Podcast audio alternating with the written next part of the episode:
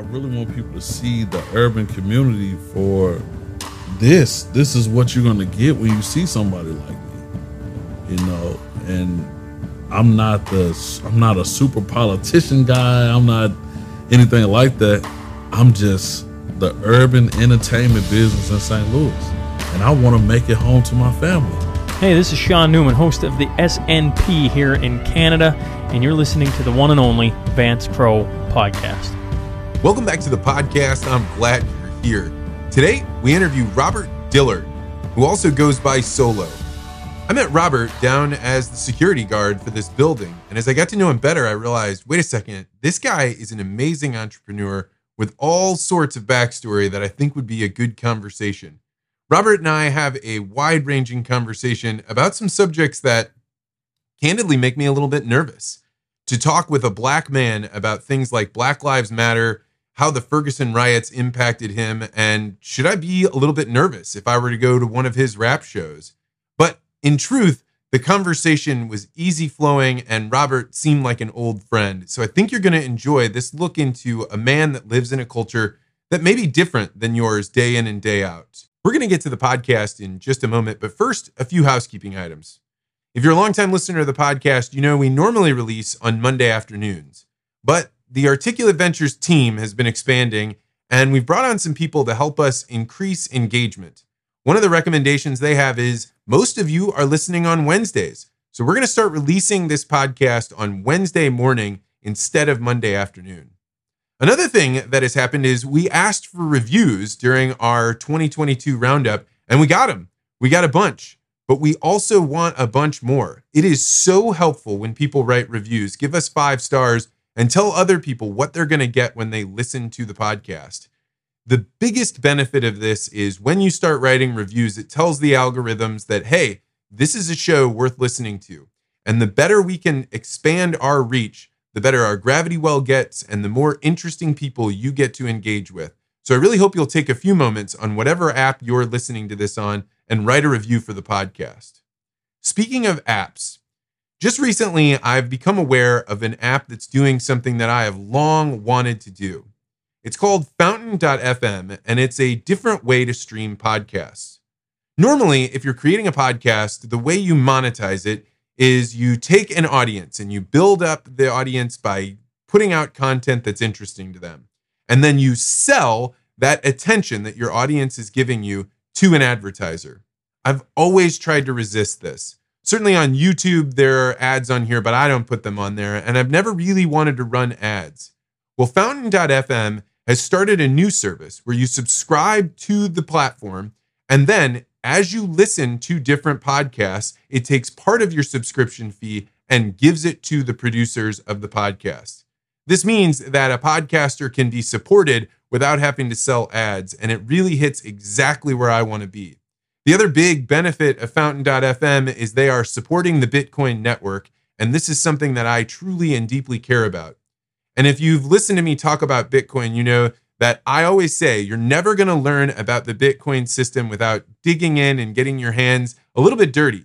But the more that you start to run around and figure out how things work, the more customary it will feel and the easier it'll be to use. So if you want to support the podcast in a new way, you can either write a review or go to fountain.fm, download the app, and start listening to us there. Our legacy interviews have continued to grow. That's one of the reasons we've had to bring on more staff. And we're actually expanding our office space. One of the reasons that we have to do this is because our clients have been saying, hey, I want to bring my parents in together. I want to give them the experience of interviewing individually, and then I want them to be interviewed as a couple. This is an amazing service, and you really get to capture the autobiography, the memoirs of a couple that have built their lives together and created future generations. A concierge interview is a complete day dedicated to capturing not only your life stories, but turning them into an autobiography that you can pass down. That's why we've started to offer the opportunity to turn the transcript of your interview into a leather bound book that you can cherish and pass on for generations. If you're interested in having us do a concierge interview with your parents or grandparents, Go to legacyinterviews.com to find out more. All right, without further ado, let's head to the interview with my man, Robert Soulo Dillard. Robert Dillard, welcome to the podcast. Thank you for having me, man. This is dope. I love your setup. You're doing your thing.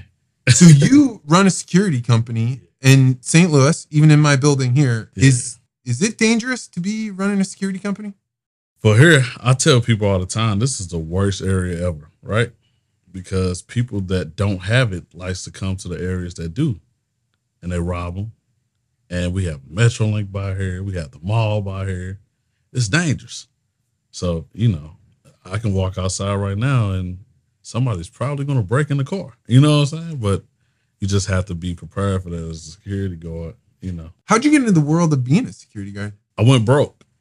I went broke. Um, I was on the road doing some shows, doing stuff for Chingy, this rapper, and I was a singer, songwriter, all that stuff. And he put me on a tour with him, and my money ran out because I didn't know the business, you know. And uh, end up, end up uh, telling my wife at the time like I, I needed a, to get a job, and she was like, "Well, I know this place called Securitas that's hiring." So I worked for Securitas. I ended up meeting the owner of this building. And uh, I was like, you know what, man? Let me have the contract to this building. And uh, we worked something out, and he was like, I'll pay for everything, but I didn't need him to. My wife paid for everything, you know? So I started it, and I've been in business for what, seven years now, you know? And how big has the business gotten? Got real big. And then when COVID hit, got real small. Man, it got so small. COVID, COVID messed me up. I lost. I had what twelve contracts. I went down to four contracts, and the four contracts turned into two contracts, and then I got real busy with my other uh, business and turned into one contract. So now you know that just tells you like life can happen so fast. Yeah, man. Like, and nobody could have predicted COVID in the sense that, like, even if you were like, there could be a pandemic, Yeah. nobody could have imagined that all these buildings Yeah. they'll just be empty. There just won't be empty. anybody. Yeah. Yeah, I had I had a really 24 hour contract. So I was just making money all day.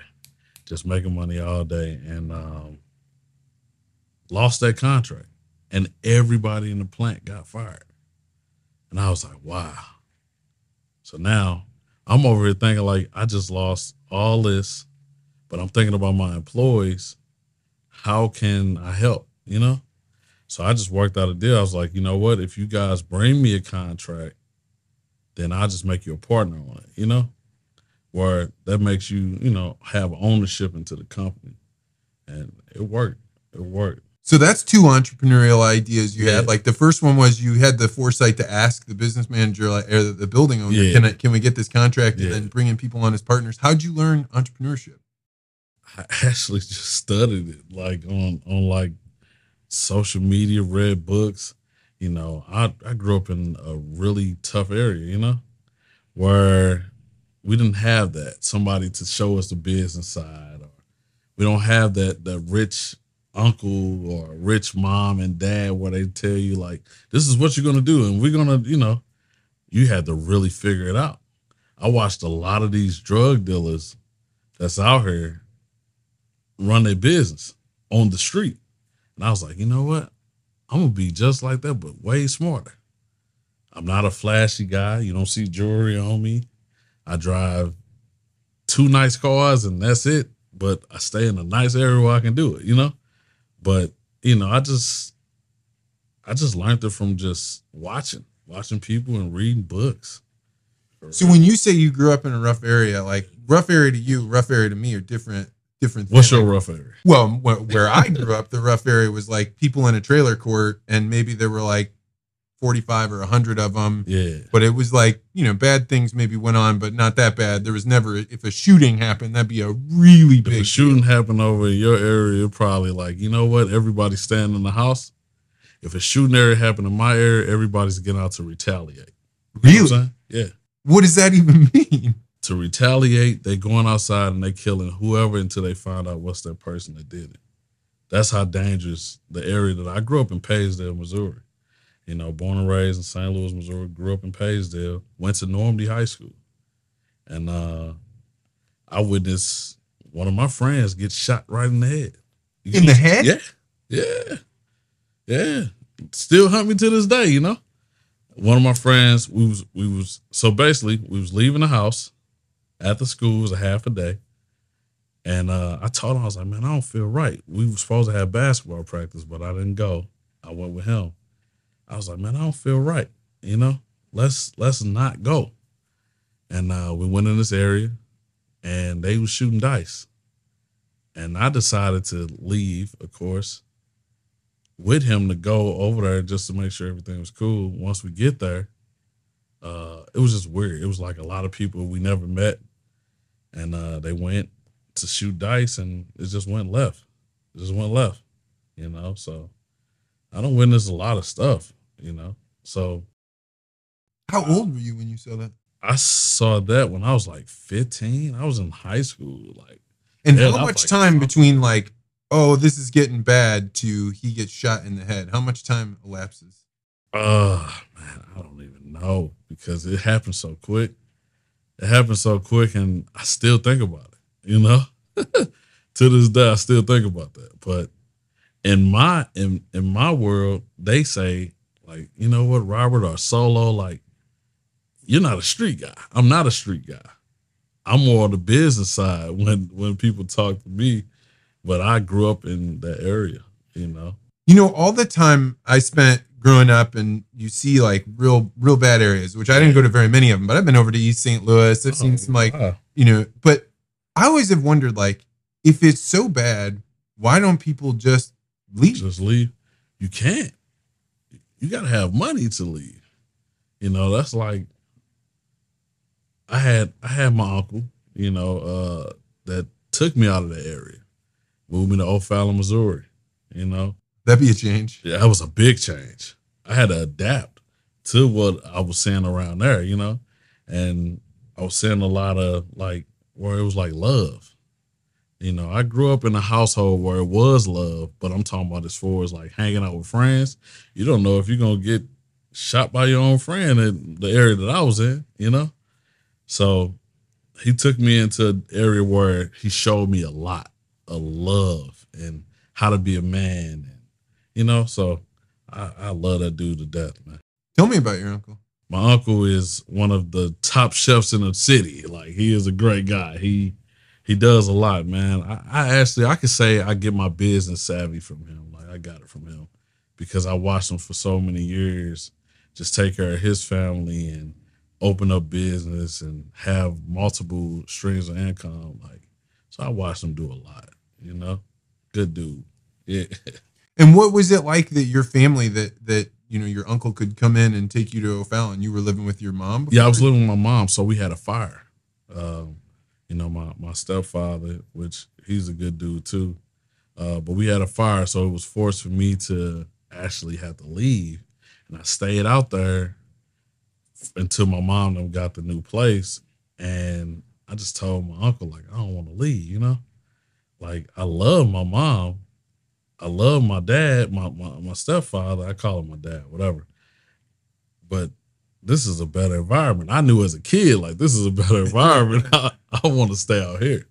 So, you know, uh, I just went home on the weekends and just stayed with him during the week, started going to school with him and all that. So And then you finish up high school at, at O'Fallon, and then like then you get into the rap world. so I, I was already in the industry with this record called Bedrock.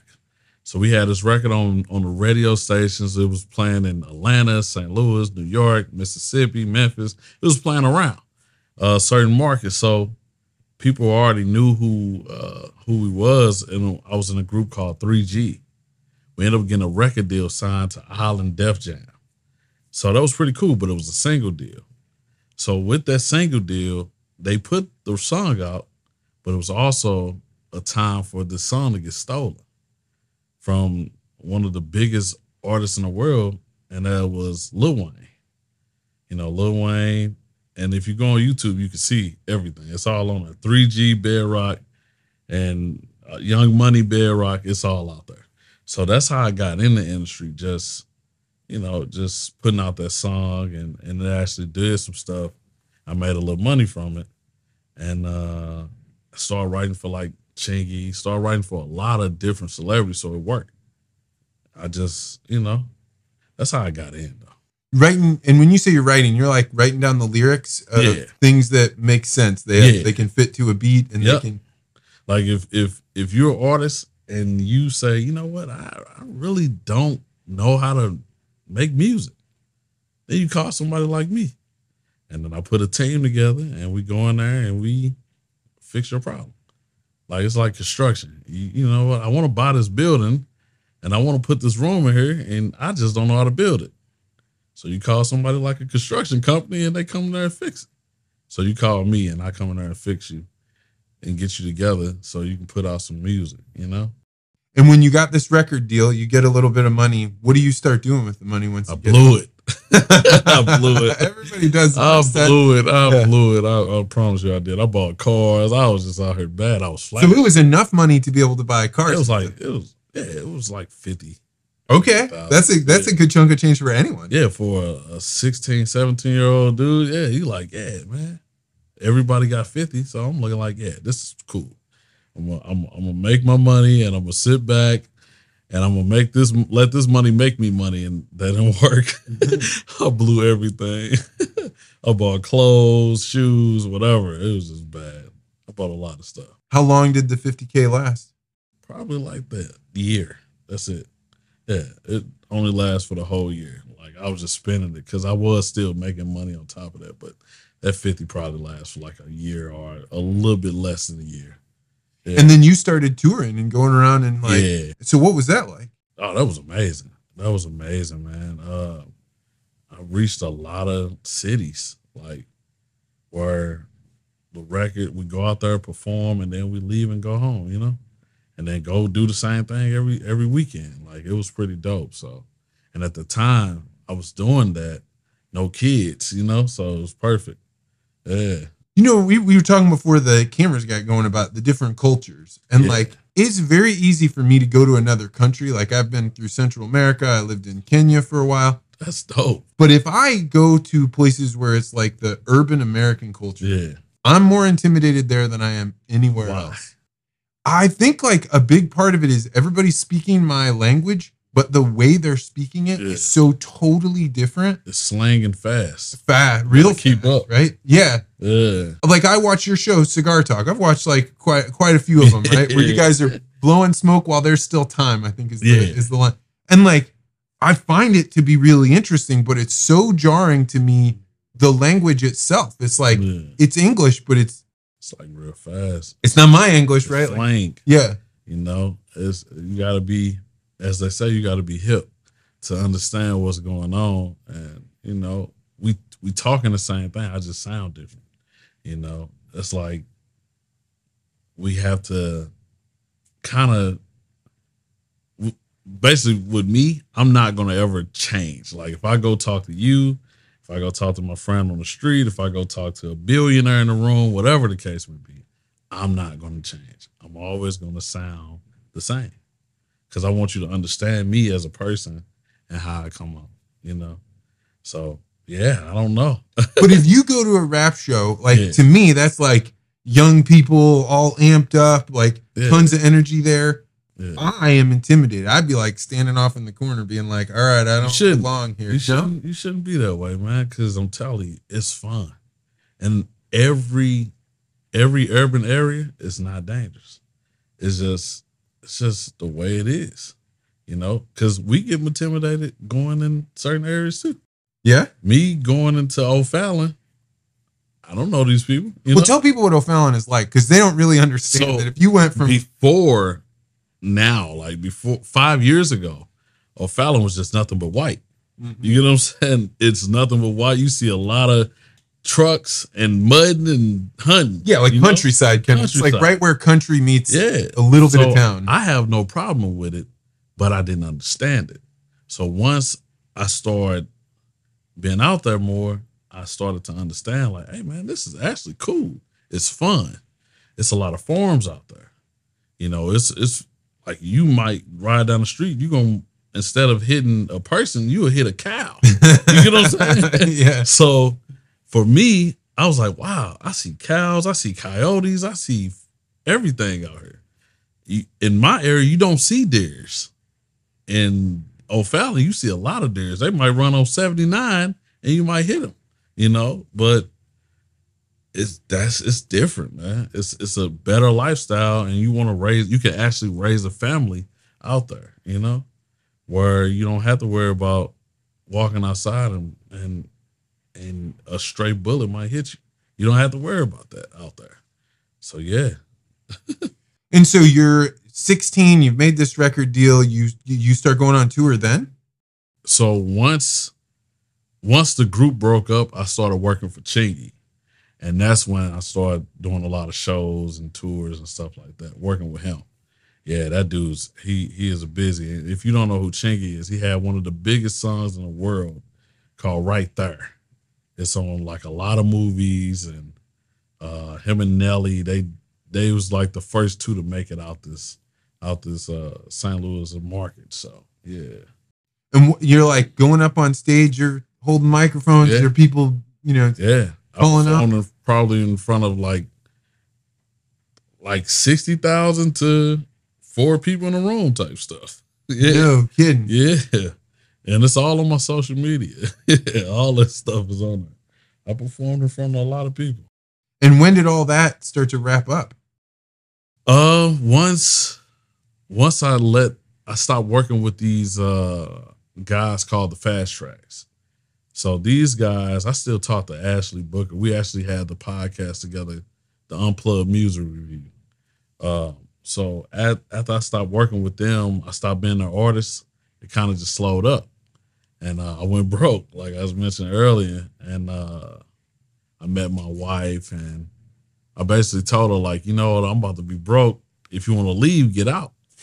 I told her, I was like, I'm really about to be broke, but if you stay with me, I'm telling you, you're gonna be good, and I'm gonna I'm gonna help you get through whatever you want to go, and follow your dreams. So you know, and that's how that's how that happened. How old were you when you met her? I met her at 22, 20. No, I met her at 22. We got married at, I got married to her when I was 24. So, yeah, she was 23. So, yeah, yeah, I was 22. I just knew right off the jump, like, she was a good woman, you know?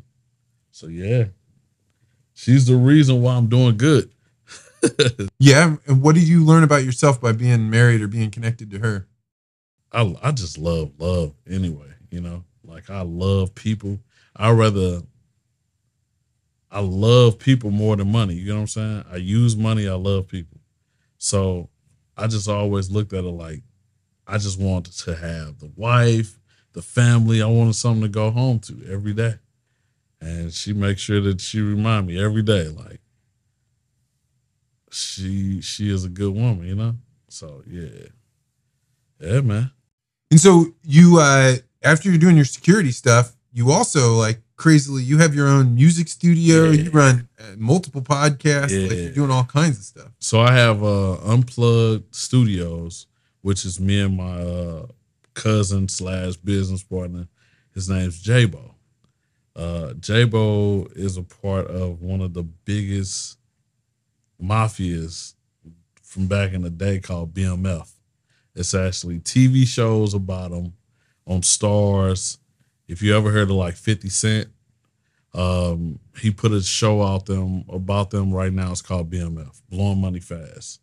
So and uh you can go watch it right now and you can see J-Bo on Starz right now talking about it.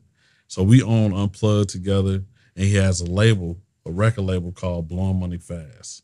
We have a few artists on there. It's pretty amazing.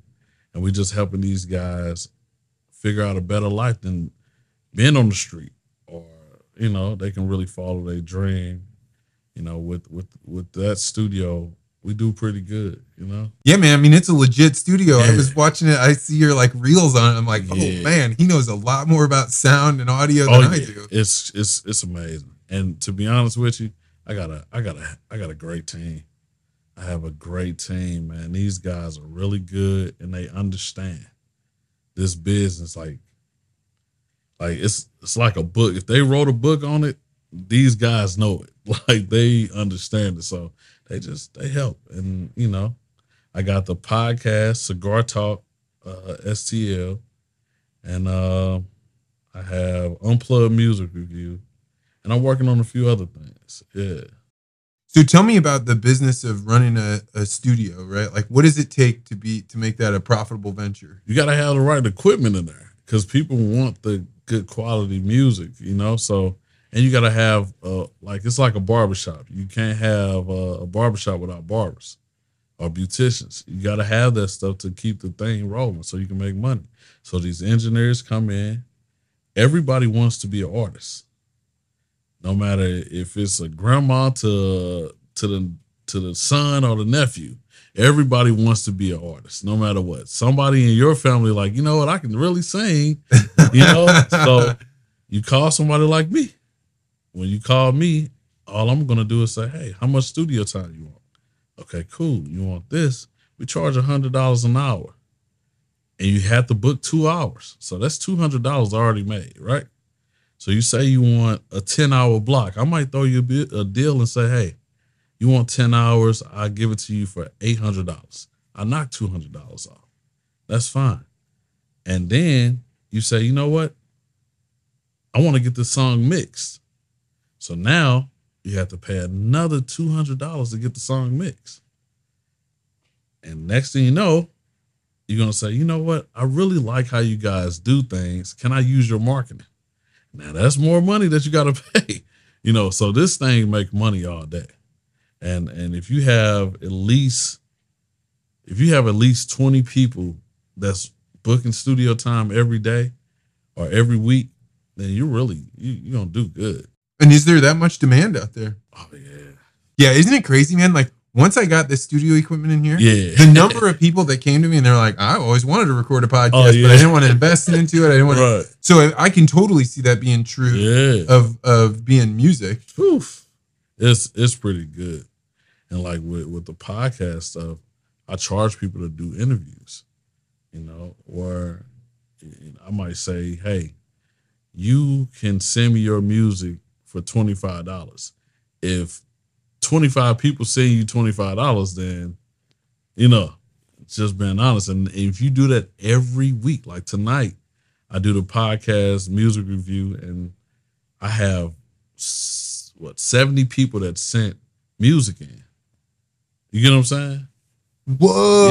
Yeah. because they want people to get they want exposure, They want exposure. and so you guys, because I've seen a couple of these, you're like you have a camera. And there's a there's like a table, just like Yep. the one in front of me, Yep. and you guys are sitting on one side of it, and you can hear the music that you guys are Yep. listening to, and then you guys are just riffing about it. Yeah, and but but behind that table it's probably fifteen people in the room and a producer over there with lights and everything. We just don't show 'em. Yeah, yeah. you know. But yeah, yeah, it's pretty amazing. And so tell me, like, who listens to your your review show? Uh, a lot of people that's urban. I'm not gonna lie, a lot of urban people, but um, they know that we have a way to get into a lot of the industry people. Like we have a way of getting to people that they are fans of for so many years. We, you know, we are very good at that. You know, People sending you their records, though, 70 of them, like some percentage of them are going to be pretty hard to listen to. we try to get them all done. You know, we try to get them all done, and then we do a big showcase. So if you sent music in, you have a way of performing for free. But if we plug your music, then you perform for free. But if we unplug your music, you have to pay to perform. You know, so it's just I just mixed all that in. Like my studio's called Unplug. So I just made everything unplugged music review, unplugged cigar talk, everything. So yeah. Got a way of doing certain things. Yeah, I mean, like it's it's interesting about like you just seem to kind of bring things together to to see what works. Like one of the the episodes I watched was the guys from the Chop Shop, and there's like Yeah. I don't know, 15 people in your studio all talking, crazy. maybe more than 15. Yeah, it was probably it was about 15. Yeah. And then outside of it, it was probably like hundred people. They brought a lot of people with them. And uh it was only supposed to be two people. What is the Chop Shop? Chop Shop is a barber shop. And uh when I say that these guys are man, they they're wealthy. Like these guys, they they live a fast lifestyle, legit lifestyle too, and their clientele is just crazy. They cut half of the NBA hair. Like they really they travel and cut hair. A lot of the NFL players they cut their hair. Like they are really good. So that's a part of your culture that's different than mine. Like in my culture, uh, I either go to a stylist where like you set up an appointment, it's one person, you're just right there, or I go to the barbershop and I'm like trying to be like, what is the fastest I can get in and get out Right. of here, right? but like the culture around cutting hair Oh, that's serious. It's serious. It's, It's totally serious. different. I pay eighty dollars a week to get my haircut. Promise you. Because you can't just take buzzers and do that yourself. I go, I think I really have a problem. Like, I will be depressed if I don't have a haircut. Like, I will sit in the room and I complain to everybody around me, like, I need to get a haircut. And it's only one person that can cut my head. And that's this guy named ATL. I call him my brother, but you know, yeah, he is really good. And to be honest with you, I definitely appreciate that guy. He'd be like, I'll cut your hair for free. No, I'm gonna pay you for your service. You charge a hundred dollars, but I'm paying you 80. it's cool with me. So what's the the black rag that people wear on their heads, A like particularly at night, right? Like because I used to run this camp for inner city kids, so there were a Yeah. bunch of kids from urban environments, a bunch of kids that wear it. But I would ask them, and they'd be like, "I don't know, I was just supposed to wear it." Like, So they call it a do rag or a wave cap. For me, as you can see, it's a lot of waves going on in here, right? So you'll wear a wave cap at night so you can keep all this intact. Like, so if I don't want my hair to be like, like just yeah, because if you're like place, rolling your head, it'll be like, it'll be messed up. Yeah. yeah, okay. And so I wear a wave cap to keep it keep it together. And what is it about the culture that makes haircuts like important? You want to look good. You want to look nice. You want to look like something. You don't want to be out here looking like a a fool or you know, you want to look presentable. So that's the thing. If you if you're trying to go get that that great job, they don't want some, you know, like me. If I'm sitting in front of, of the I'm the first people Oh first yeah, person that everybody see.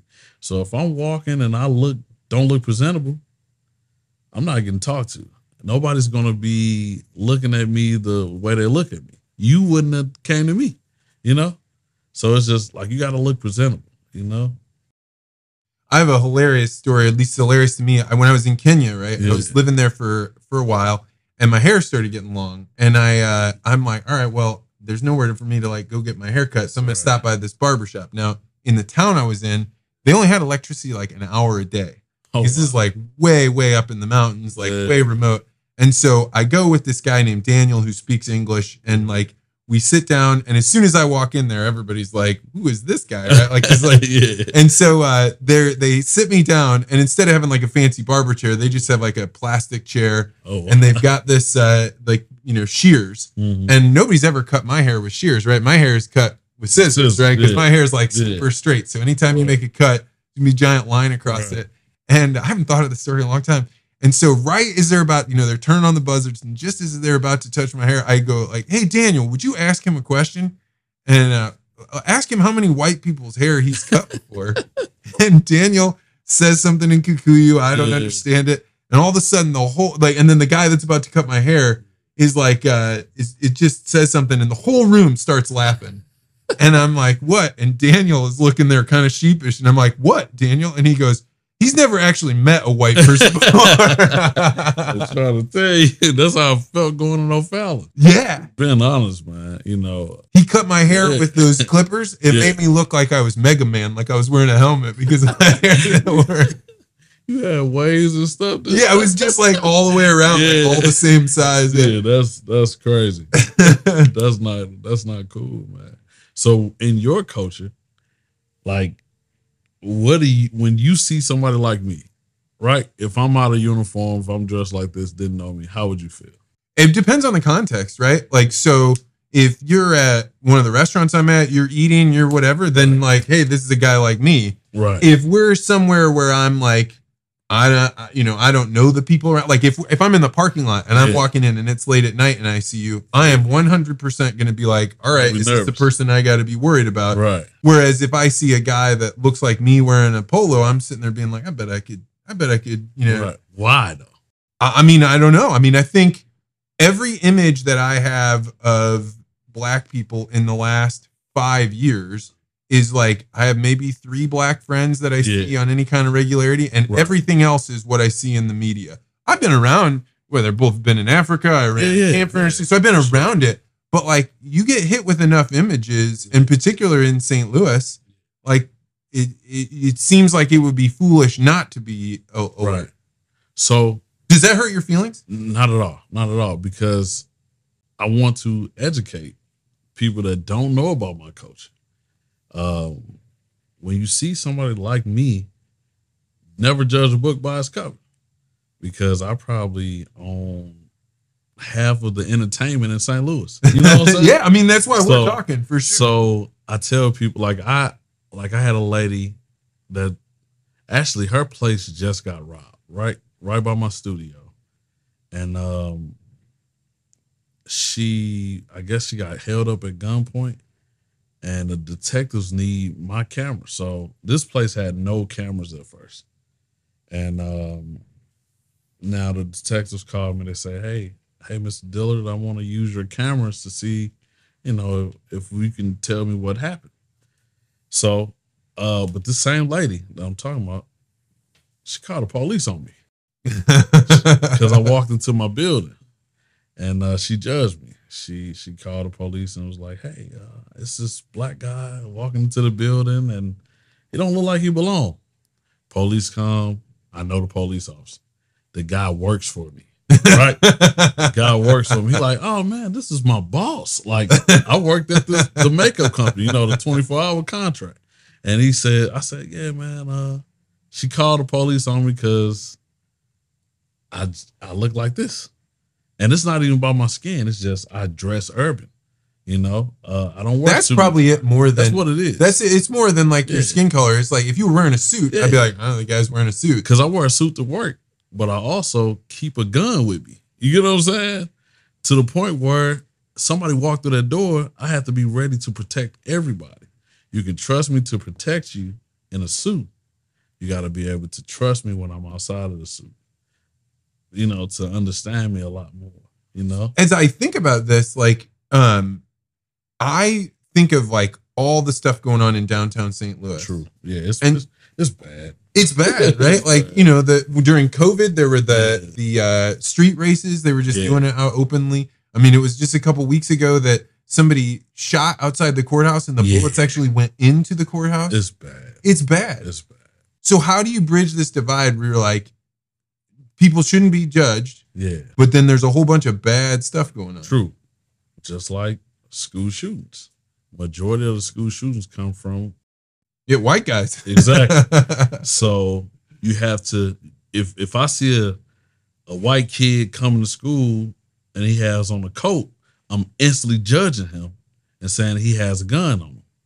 If I see a white kid coming this building and it's 40 degrees, I mean it's it's 106 degrees outside, I'm asking him what what floor are you going to?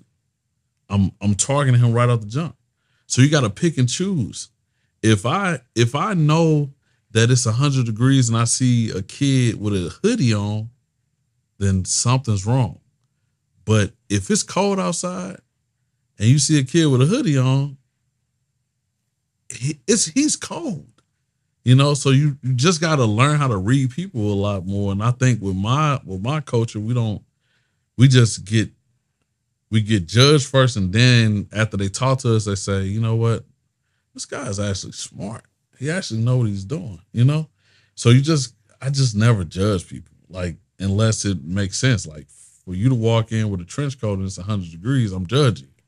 You know, I'm I'm trying to make sure that you're not in here to do no harm to anybody. But I just I just want with with the whole downtown area with everything that's going on with it's bad everywhere. It's gonna be like that for the rest of our lives. You think so? It's never gonna stop because you got guns on the street.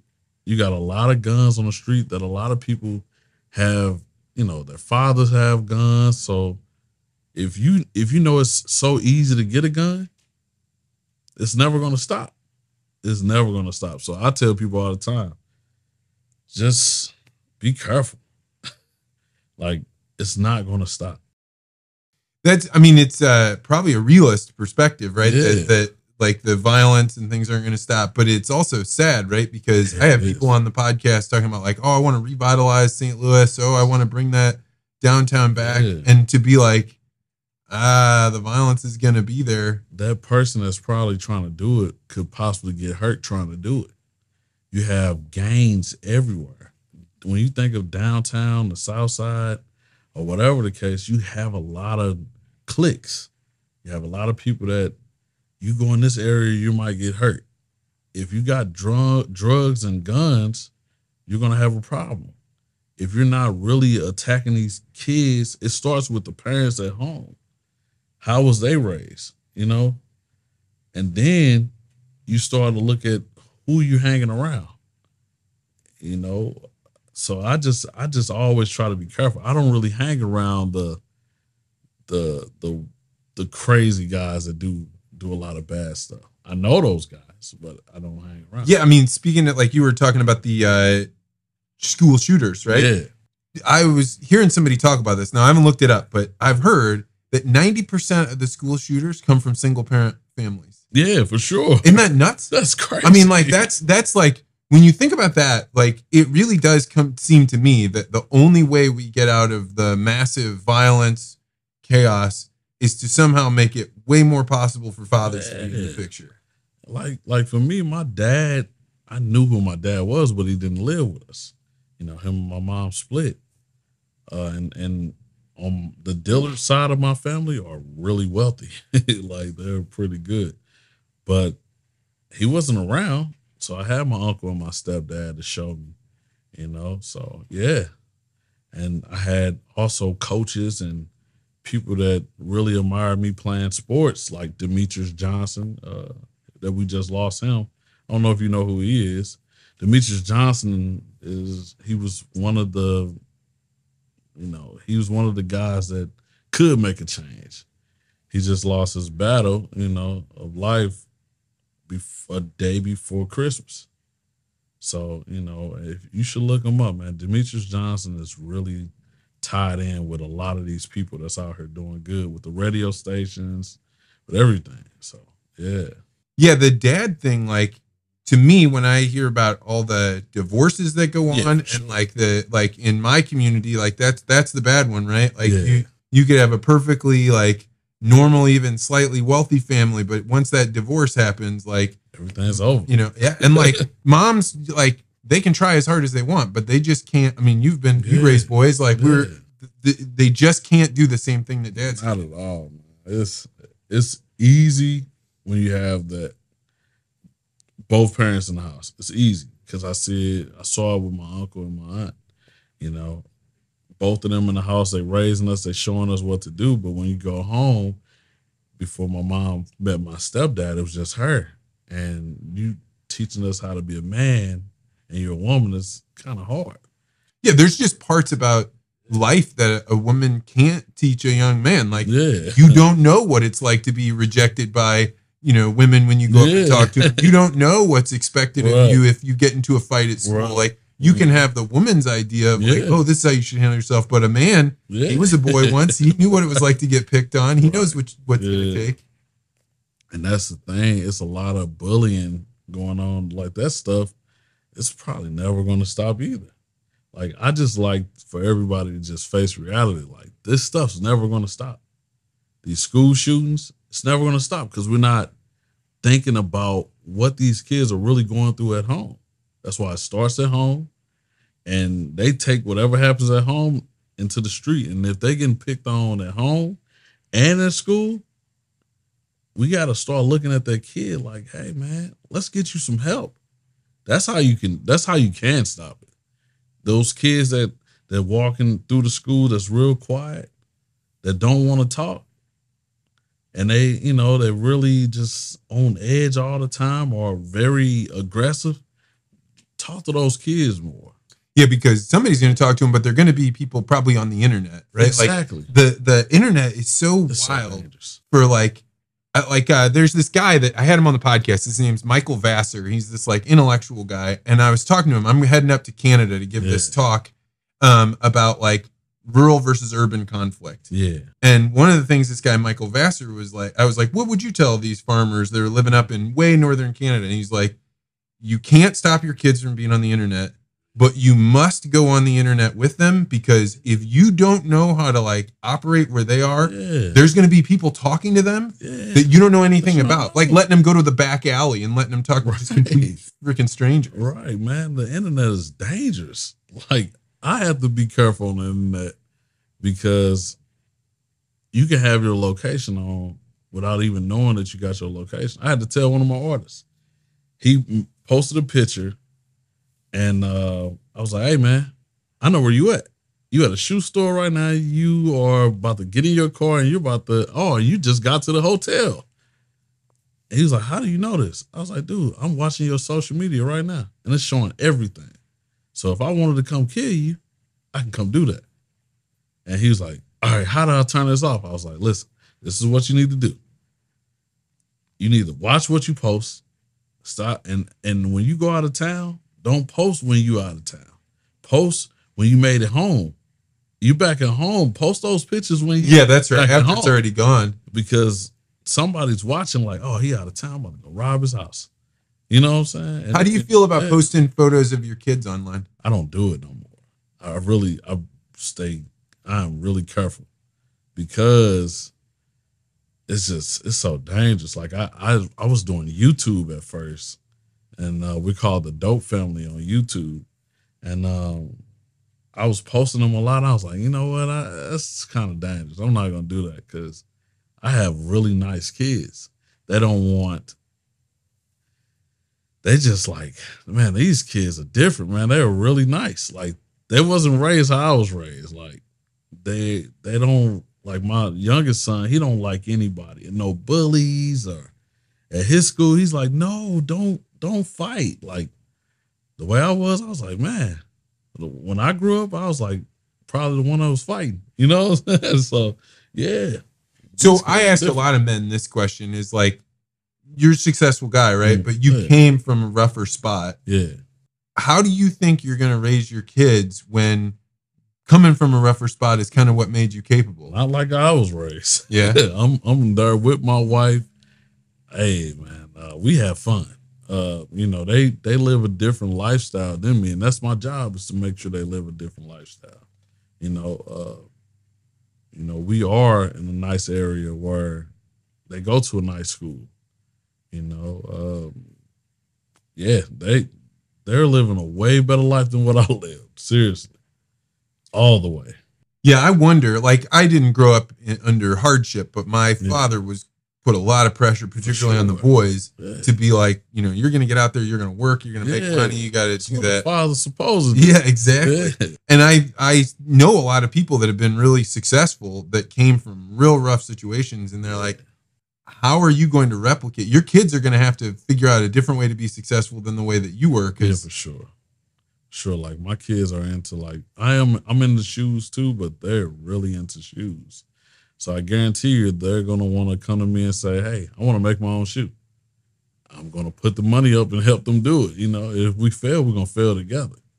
You know, I'm just in the type of you know lifestyle where it's a gamble every day. Making it home nowadays, that's a testimony. You know what I'm saying? And especially in my community making it home, oh man, that's like a that's like the goal of the day. Like when I leave here, I'm I'm happy if I make it home. that's, That's like so mind serious. bending. Like that. That's like got to change the whole way you view the world. Man, I don't like this. This is cool. It's private, but you see, I walked in with a bag. Oh yeah, I trust no one when it comes to making a home. I'm going to make a home. You know, it's just on the strength of like I cannot be in a situation where I'm vulnerable and or sitting like a or or out there like a sitting duck, like making it like when you downtown, you probably stop at a red light, right? yeah. Not all of us. I'm just being honest. Not all of us. We don't stop at red lights because it can be somebody that follows you from your last location, and that red light turns into a shootout. That's why a lot of the times downtown you see see cars get robbed. Somebody can be holding you up at gunpoint. It happens at red lights.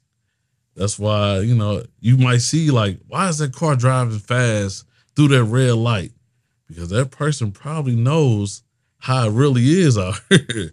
It's dangerous. It's funny you mentioned that because I was just just last week I was down at the radio station Yeah. downtown and uh, there was a car that cut me off right in front of a red light and then stopped in front of me and I was like, "Is something about to happen here? Like, what am I going to do here? You don't know." And it like if you're out here or you're out Yeah, yeah. further, like that's not even a That's question. not even a question. Where I live, I stop at red lights. But when I go to my business, don't stop because you just never know. And I take nothing but a certain, I change my route every day. I never take the same route every day. Just on the strength of you just don't know. You know? so, why do you think the world got this way? Like, what happened? Social that- media. You think so? Social media made it more dangerous. Social media made it way more dangerous. Everybody see the lifestyle. People make social media look so good. When you look at my page, I make social media look phenomenal. I'm talking about Yeah, you guys look a lot cooler than me. Yeah, That's for you know, sure. like we make that thing look really good. So in my community, if you look cool, you're gonna try to take the cool person out. Just being honest. Cause now you want that person to look at you cool. Or it might have been somebody like, hey man, can you play my music? Or I'll probably unplug somebody's music. Or I got an artist that I just got signed to a major record deal. You know what I'm saying? You just never know. And they're like, can you help me with that? And I say, no, or right now it's not the time. So, oh man, I'm gonna kill him just because he said no. You just have to think about this stuff because it really happens. It really happens, man. The other big thing that I see, and I don't know the statistics the way I hear other people citing it, but like there are a lot of black men in prisons right now. For sure. What is going on with that? Like to me, I look at the number of people in prisons and I think we're worse than China. Like we lock up Yeah. way more people than China does. And you know why they're all in prisons? Because you still got drugs and you got guns. Drugs and guns. When you take those off the street, that's when it's all going to stop. But if it's always going to be around, it's never going to stop. Like it just goes back to what I was saying. Like you you have these ways of getting to any type of drug. Drugs, when you think of drugs, you think of like, okay, this is a come up. I'm about to make some money. Everybody wants to make money. That's the root of all evil is money. So now you got the drugs and you're making money. Now you need protection. So you're gonna go to whoever's selling drugs and I mean whoever's selling guns on the street. If you're not, if you don't have a good name and you don't want to get the gun in your name, you're gonna go to whoever's on the street and buy a gun. So now this gun might have murders on it. This gun might have all types of stuff on it. And but you walking around with this gun. Police stop you or they get behind you because you might have not turned on the signal, right? Yeah, or you ran the red light. Yeah, or you ran a red light, or your window's too dark. Yeah. Or certain police, you know, some good cops, bad cops. I appreciate all law enforcement because at the end of the day, I'm not hiding, you know. But you have some people that just look at you and say, "Hey, man, what are you doing in this area? I got pulled over just that same same way, you know. What are you doing in this area?" So you have some people that stereotype you before they really understand you. So, uh, when you think of drugs, drugs and guns, you think of like, I know if I get pulled over, I got this hot gun on me. It probably got three bodies on it. And when I mean bodies, I mean killings. Uh, and I got a pound of dope in the car, or weed, or whatever, whatever the case may be. Police get behind you, boom, you're going to jail. So if you got bullets in there, that, I think it's like three years or 10 years for each bullet or something like that. So if it's loaded and you got one in the chamber, you're gonna you're going to jail for a long time. So majority of that happens in the urban community. But when you think about the school shootings, it's probably somebody that was raised in an area where it was like farms and they go outside and they shoot and this person's the chubby kid that get bullied at school and then go home and get told to go milk the cow or something. You know, you just I'm just being honest. I'm being honest. And getting yelled at to go do this and he really don't want to do it and he's getting bullied at home, bullied at school. That gun that his dad or mom or uncle go hunting with becomes the the people's hunter. Like he becomes the people hunter at school. So when you take the the the the guns away, that's when it's all gonna stop. Do you think that's the that's the answer? Got to get the answer. outlaw guns Yeah. take them away. Like you just gotta take it away. Like how many how many unarmed black man has been killed by cops because they was nervous. They they they saw I'm a I'm a I'm a I'm a big guy. So if you pull me over, I'm a big guy. So you instantly nervous. And I'm dressed the way I'm dressed. Like I could have came up here and wear a suit and tie. and Yeah, yeah. you know, like, yeah, man, give me some scotch and let's smoke a cigar and, and let's really get in, in, in depth with this thing.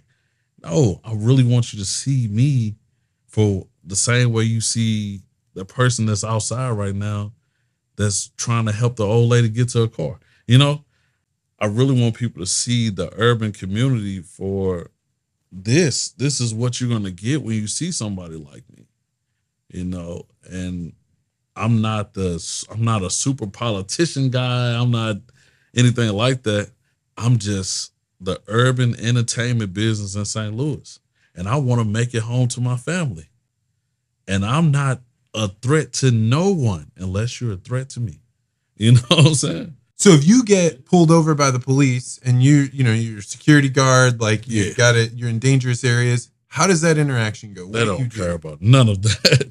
you know, I can have all my credentials. I can say, hey man, uh, I own a security company. It's called On Time Security. I've been in business for seven years. Go my card. I don't want to see that car. I don't care about that. Uh, what are you doing? How are you driving this nice car?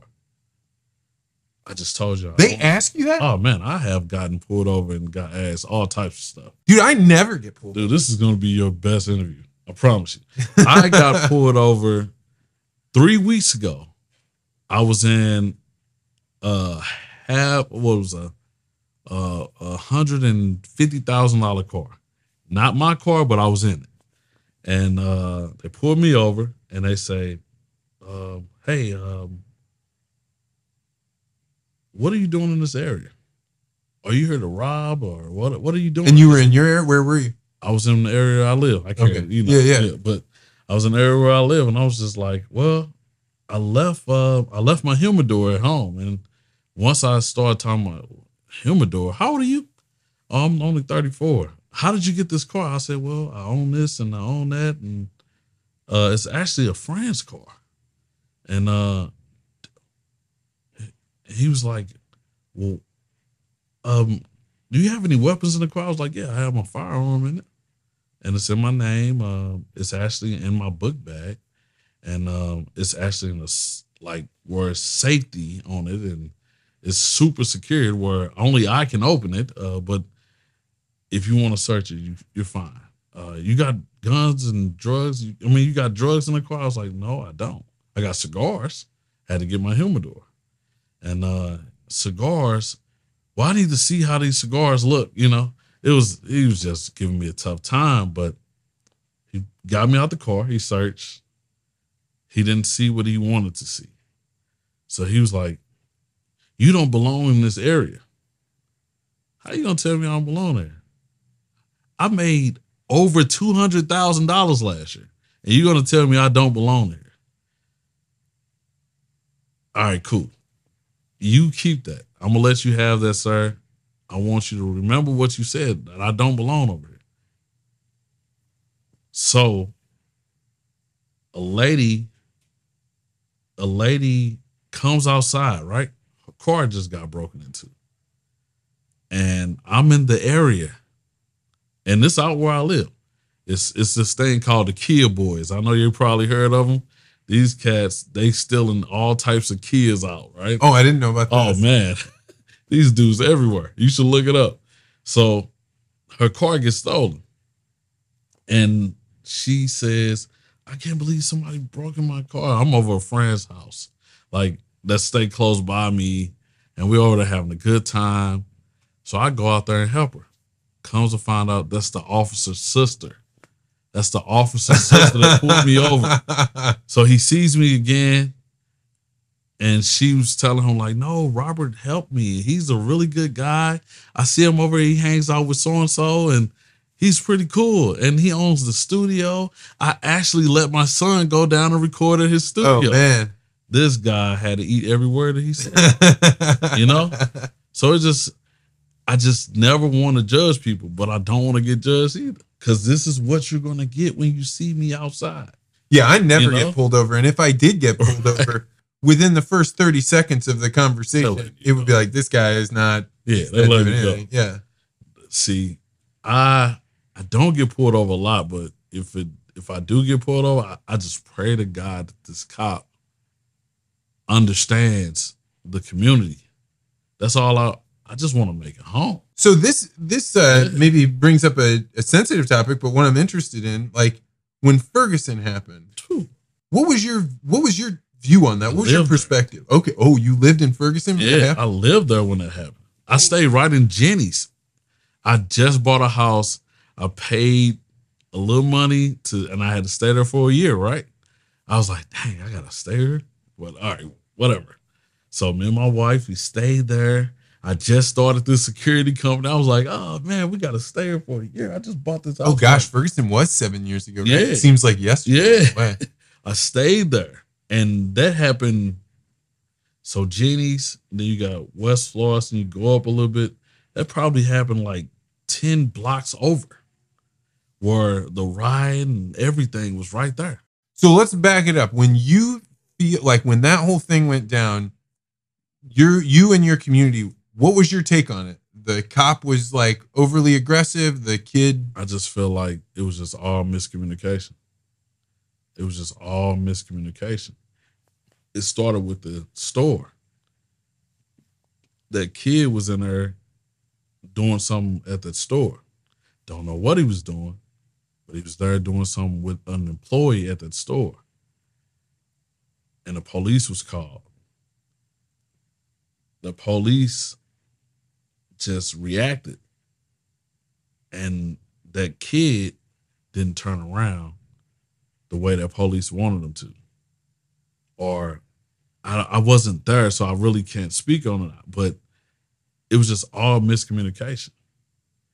And we lost somebody and i know his dad you know what i'm saying? I, I really know his dad. His dad is out here really a good guy good stand-up guy. And i see his mom at the same place I go get my haircut, you know? So yeah. and then when all of the reactions started happening, right? Like the riots around you. yeah, we start losing a lot of uh a lot of people that that really mean a lot to the city as far as the urban community. We start like uh we start losing a lot of people like where they start getting they, they in their car and their cars get set on fire with them in it.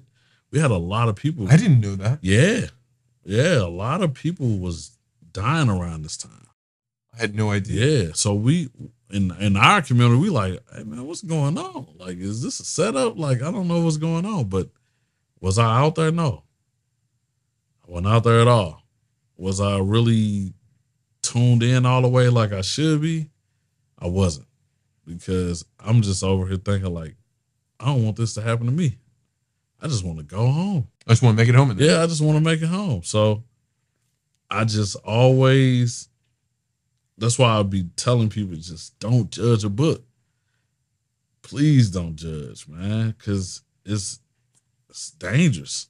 You might make the you might make the worst decision and lose your whole career. Or you might make the worst decision and lose your life. Yeah. You know, so yeah. So what should a guy like me know about Black Lives Matters?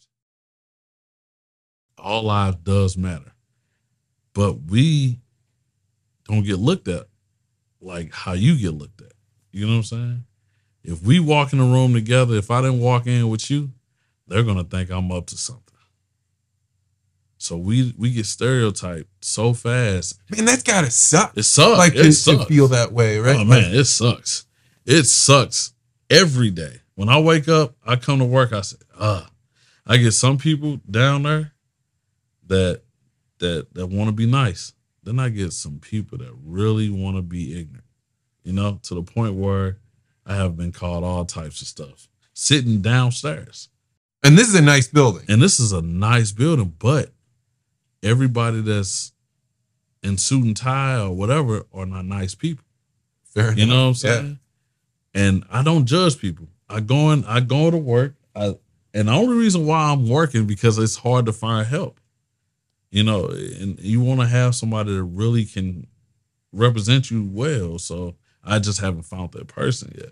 Well, it makes a big difference because we're walking in. This is a nice building. There's doctors here. Yeah. There's attorneys. There's like a big difference. and like we have who's yeah, there. Yeah, like right. you and I became friends because you're like friendly guy. Yeah. You remember me? Yeah, You know, and and the owner of the building actually introduced us. that's right. Yeah. So, you know, when you get somebody like that introducing you to somebody like me and I just supposed to be the help, you know, you really start like, why would he introduce us? You know? So you have to look at that. But I get all types of stuff here, man.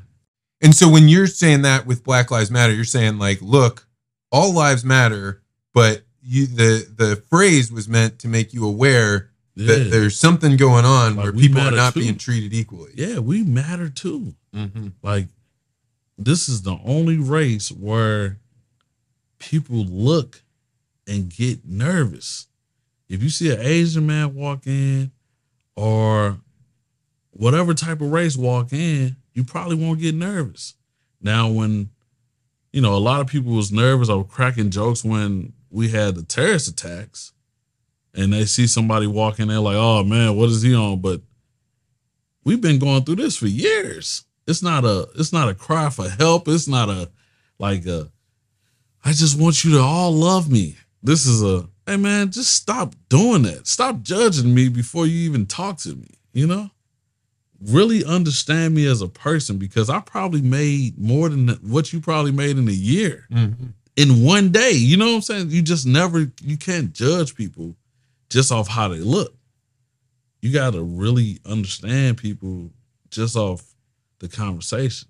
Now, if you if you see somebody that's like me walk in and I look like a bum, then I'm probably a bum. You know what I'm saying? But if Yeah, because there's Yeah. like a there's like a tension there, right? Because you you also are aware, like, hey, there are some dudes that'll show up and hurt you yeah, that look like you, yeah, they look like me. and so there's like a there's a balance there somehow. Right, but how would you know? It's just like how would I know? How would I know if I say hi to that person in the morning, they're gonna say, "Hey, boy, how you doing?" Or they're gonna say, "Hey, how you doing?" People call you boy. I have been called way worse than that, buddy. I'm trying to tell you. And did I let them go? Not all. You, know, you can ask a few people up here, but every person that crossed me the wrong way, I don't let go. And um, to the point where it was a guy, he was putting his hand on my chest because I wouldn't let him go upstairs and finish beating his wife up in the lobby. Right? She ran upstairs on the elevator, and this guy was hitting me in the chest, like, you need to let me up. Like cussing me out. Like, but it wasn't, it was like all N words, right? So I said, listen, I'm not worried about you saying what you're saying, but you touching me. And that's the problem. He's still going off on me. Still like, F you, I'm gonna get you fired. I'm gonna call your boss, and I know your boss. And I'm like, okay, cool. Call my boss. Here goes my here goes his card. It's my card, but like here goes his card. Call him and let him know. Cause I don't want everybody to know I own a security company because then they, you know, it gets weird. But they judged it like, why you own a security company, you work here. It's hard to find help, and I gotta stay making money. so um, but I this this particular guy, he wanted to finish. His wife pissed him off. They was waiting on a ride. He's just mad, real mad, and he kept poking me in the chest. So I hit him because I told him to stop. I warned you about three times and I hit him. We had benches in a little vestibule area and I hit him and he went up under the bench. So I called the police. I said, hey, uh, I'm the security officer at the building, university, whatever. And um, I had to hit a guy because he, you know, kept poking me and I explained to them what happened and they was like, okay, cool. I'm we're gonna come. We're coming now.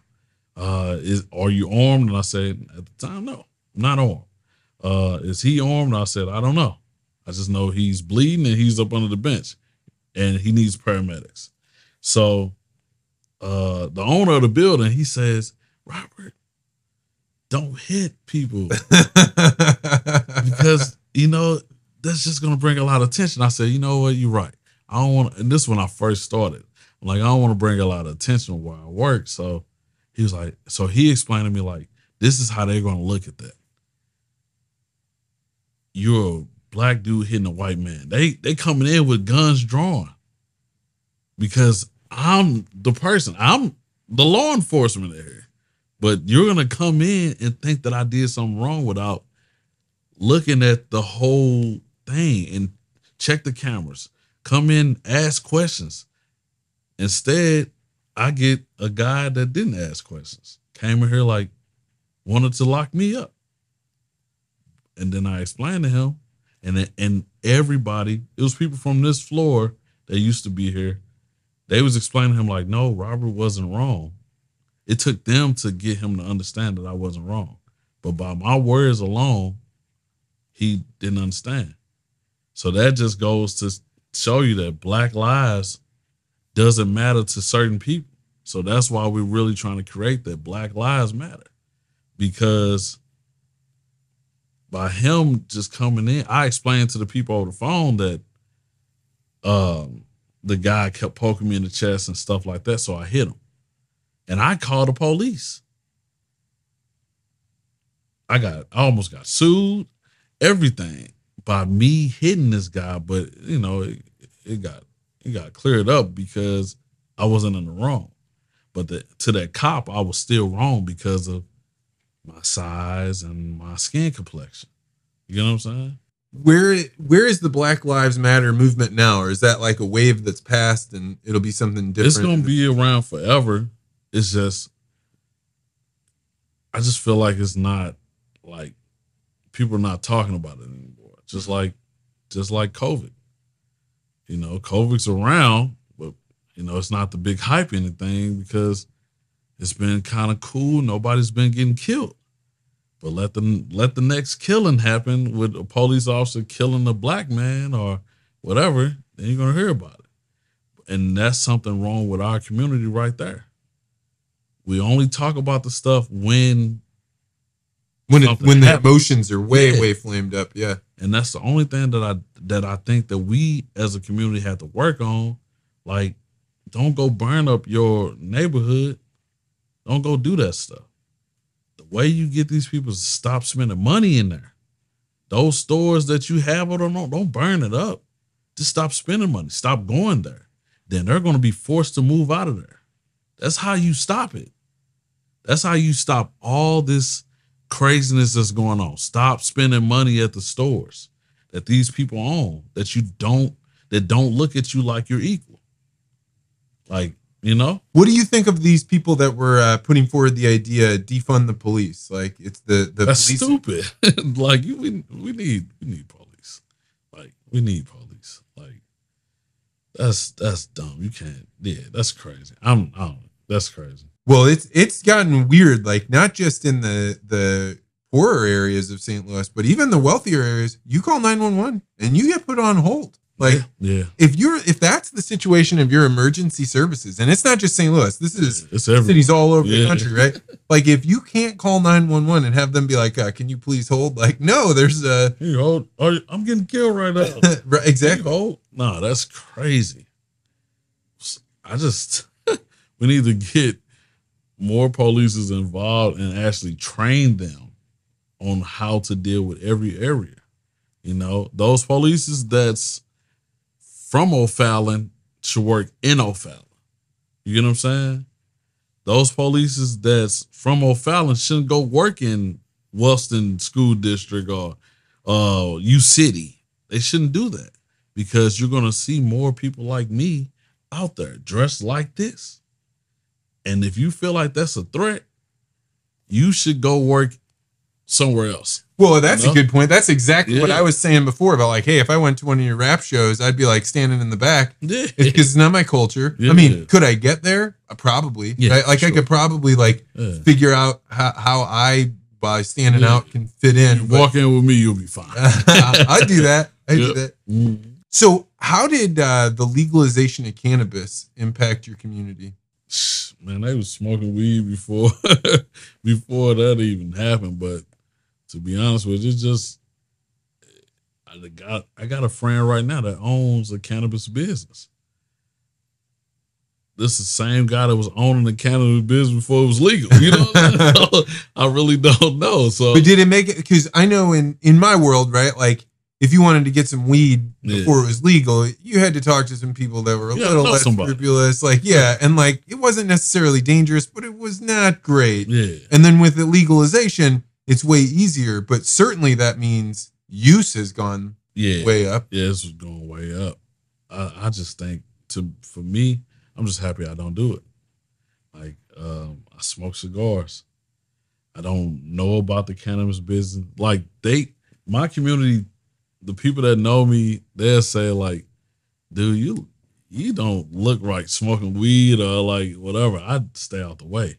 I drink scotch, smoke my cigars. I don't know about the the drug life. I don't.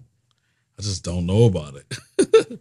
so I'll probably be the worst person to ask about it. But is it, did you notice it changed anything? I think we could. I think COVID would not have happened in the United States. The the lockdowns wouldn't have happened if they hadn't had weed. I think because I think there were Oh, yeah, so many sure. people that were like sitting at home being like, "All right, I have Just weed high. today." Yeah, just high. just I want to be high. That's everybody thing now. Like that's the that's been the coolest thing ever. Just smoking weed with your friends and whatever. That's just been cool. I think I think it actually now we don't have to worry about sneaking and doing it. So they kind of give you know give it a way of being cool. I guess I don't know. I don't really smoke it. Uh, I stay away from it for real. You know. So and I don't even if if you want to smoke weed in my studio, I'm charging you. I'm charging. Oh, is that really? Is that yes, I'm charging you to smoke weed. If you want to come in my studio and you want to, like, hey, I want a session. Can we smoke it? Yes, fifty dollars a head. Yeah. Do Oh, you got pay? five people? Oh, they have no other choice. They're not gonna play with me or play with whatever's down there. It's just people respect us. that's hilarious? Yeah. I love that. That's a good business idea. Sure, you can smoke anyway, here. Any way that I have a way to make money, like I charge people for a lot, like vending machines, I got all that. Like I'm charging you for everything, you know. Man, I feel like I could learn a lot from you about business. Like I, urban side. creative. Yeah. I'm just a different type of cat, you know. Uh, I'm not, I'm not a street person, but the streets. I watch people that that are street people and they how they run business. You just got to keep up, you know. Uh, Same way I talk, you have to keep up with what I'm saying, and you know, just, just relax. It's gonna be all right. I got you. So uh, one of the things I I love talking to people about is like art. Like what kind of painting, sculpture? I mean, you Yeah. talked about rap. What kind of art like grabs your attention? Uh, I have a cigar statue. You probably see it on the podcast. Uh, my uh, one of my cousins made it for me or had it made. I love art with like smoke or like like that picture right there is amazing. Like that's dope. I caught my attention as soon as I walked in. That's I call it the woman on the wall. That's amazing. Like that art is amazing. Like stuff like that. That's what really catch my attention. Uh, you know, yeah, like sculptures and stuff too. And your kids like fashion. I mean, fashion Yeah. is art. It's just fast moving art. Yeah, they love fashion. Like these kids, you know, uh, they wearing the Gucci and all that stuff. I don't wear that stuff, but I, if they want to wear it, cool. That's what's gonna make you cool or feel like you're okay. I'm fine with that, you know. But yeah, They love it. So speaking of kids, the world is changing really quick. Uh, I don't know. Have you seen this uh, chat AI like th- this uh, uh, artificial intelligence where you can like type into it and it will talk back to you? Only it's like as good Oh. as a human, better than a human. I haven't seen it. So there's this like I've I've been using it. So like I would say um, I could take our conversation and put it into the chat bot and say, uh, "Hey, what was a better question I could have asked?" And it would be like, "You could have asked Robert this question or Oh, this wow. question or this question." And I think about that. Like you can ask it like, "Hey, uh, when was Charlemagne king?" You know, or Right. like, and it will tell you all these answers. Not like Google. Like Google Right. gives you an answer where it brings you up the ten websites that it thinks are closest. Right. This one actually writes using natural language processing to write it up. I think about this and I think, how in the hell are you going to teach kids? What are you going to teach kids so that they can be valuable in the economy in the future when you have artificial intelligence that can write better than I can? True. You just got it. Like it goes back to having the the, the father and the mom in the house. Like you got to see your dad or your mom actually doing something. You know what I'm saying? That's what's to teach them. Like for me, learning, I had to see somebody doing it. And I read books, but like really seeing somebody go out here, like, oh, I didn't mention that my one of my uncles owned uh, the um, all like all the Popeyes chicken spots on the south side in East St. Louis and Illinois. His name is Frederick Williams. So he owned all these Popeyes. So as a kid, he used to take us to go to these. Uh, when he buy a store, he- he'll have us go clean it. And he's showing us how, like, hey, when you get your money, you put this in the bank. This is the IRS. Hey, when you get this, make sure you pay your bills because your credit, you know. So we had that, had him telling us that stuff too. So you just gotta see it. For these kids, that's pretty cool that you know that thing gonna be talking to you, but that's still not life. You still gotta get out here and see life. Yeah, I think that's probably that's a good point. Maybe one of the best points anybody's made about it. Like Yeah. my brother, uh, he buys houses and renovates them. Yeah. He takes his son along and is like, "Here's the hammer, you know, like knock it out." And you think about like that's probably a better education than what he's getting in school. Yeah, it's a way better education. You go to school to learn how to make money and get a good job. Just being honest. If if you see your teacher out here, she really hates her job, and she's coming home getting probably getting abused or whatever the case may be at home, and then she go to school and teach her kid, that's not okay. Not good. Yeah. But if you go home and you see your family, you come to my house, you like, man, I know my dad's sitting outside smoking a cigar, listening to some blues or some soft music or some jazz. And I know he got to go to the studio to unlock a door or he got to go to his security company and make sure the person at work, whatever, I know he's doing good. I'm going to go with him. So you want to show your kid, you know, how to really, you know, grow up the right way. Yeah, I think that like uh, it's hard to do in the cities in the way that you could do on a farm, right? Where you're like, "Hey, we're all working. Like, it, Yeah. we're all going out to bale hay. We're all going out to, um, Yeah. you know, harvest the corn or whatever." Yeah, I got a friend right now. Like he got a farm, man. And his his parents got the farm, and uh, it's like in the middle of nowhere. like this place is huge.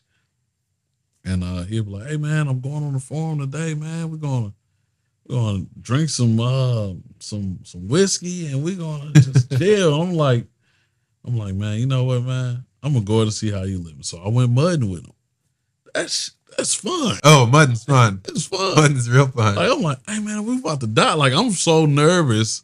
I will, I was like, dude, I would rather literally be in the area where I grew up than be right here, right now. Oh, really? I was that nervous. yeah, There was a lot of people. when you learn to do it as a kid, Yeah. it's like it's like second nature, right? Where you're like uh, throwing mud everywhere, doing donuts and stuff. I also was think it makes you a way better driver. it Like does. I don't know if you when you were a kid, when it snowed out, did you take the car out and go to parking lots and just To go? be honest with you, we used to call those stolos, right?